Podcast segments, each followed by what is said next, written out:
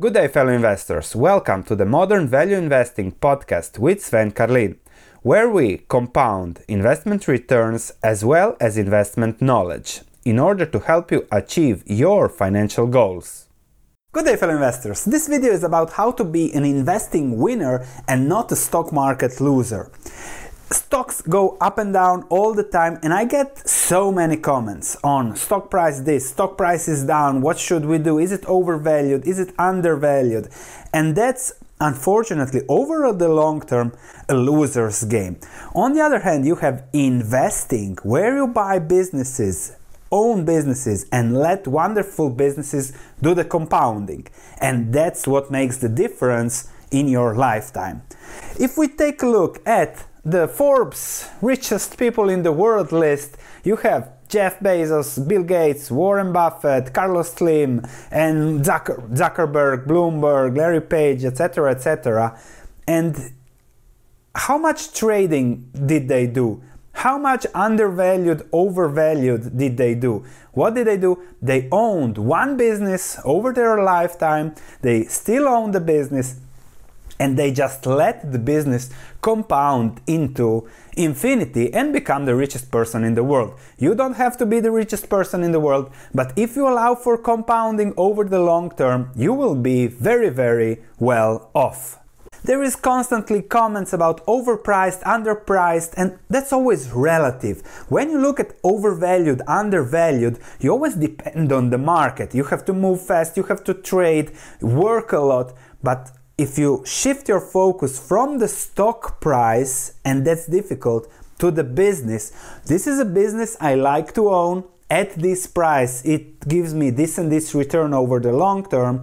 That's what I like to own. And then you simply compare it to other businesses given the return, given the growth, given the potential, the modes, the quality, and you sell one business when you have something much, much better.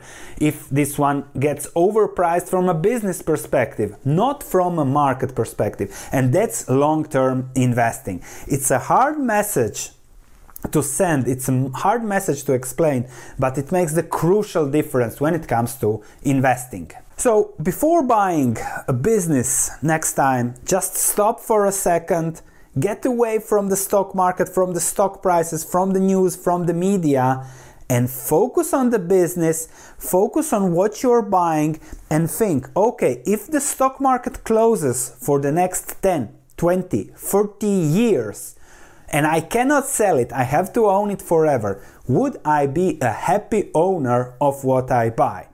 The number of buys, sells gets down. What you do is just buy here and there. And if I find one, two businesses per year that fit that category, then I'm the happiest person in the world. And that's also what I do on my stock market research platform. The more and more we focus on great businesses, and one great business that I find found a year and a half ago was Scatec Solar.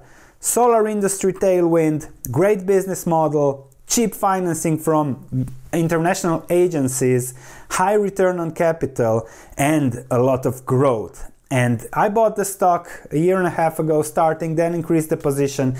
And it's just a gift that keeps on giving.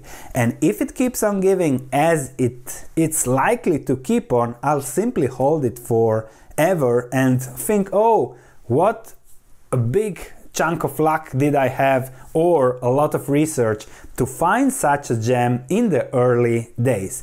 And that's something you have to understand. Yes, the stock price goes up and down, but that's not investing, that's speculating. Investing, finding a great businesses and holding to it to infinity, allowing for that business to compound. And just a final long term investment if you find a great business, if the stock price goes down, you're a happy person because you can reinvest even that 2.2% dividend if you can reinvest it makes a huge difference over the long term. If you add your 100 500 monthly savings into that stock that the business that went down because i don't know why went down then you compound you multiply your investment returns over the long term Thanks for listening. If you have any comments, please let me know. If you enjoyed this podcast, please leave a five star review as it means a lot to me.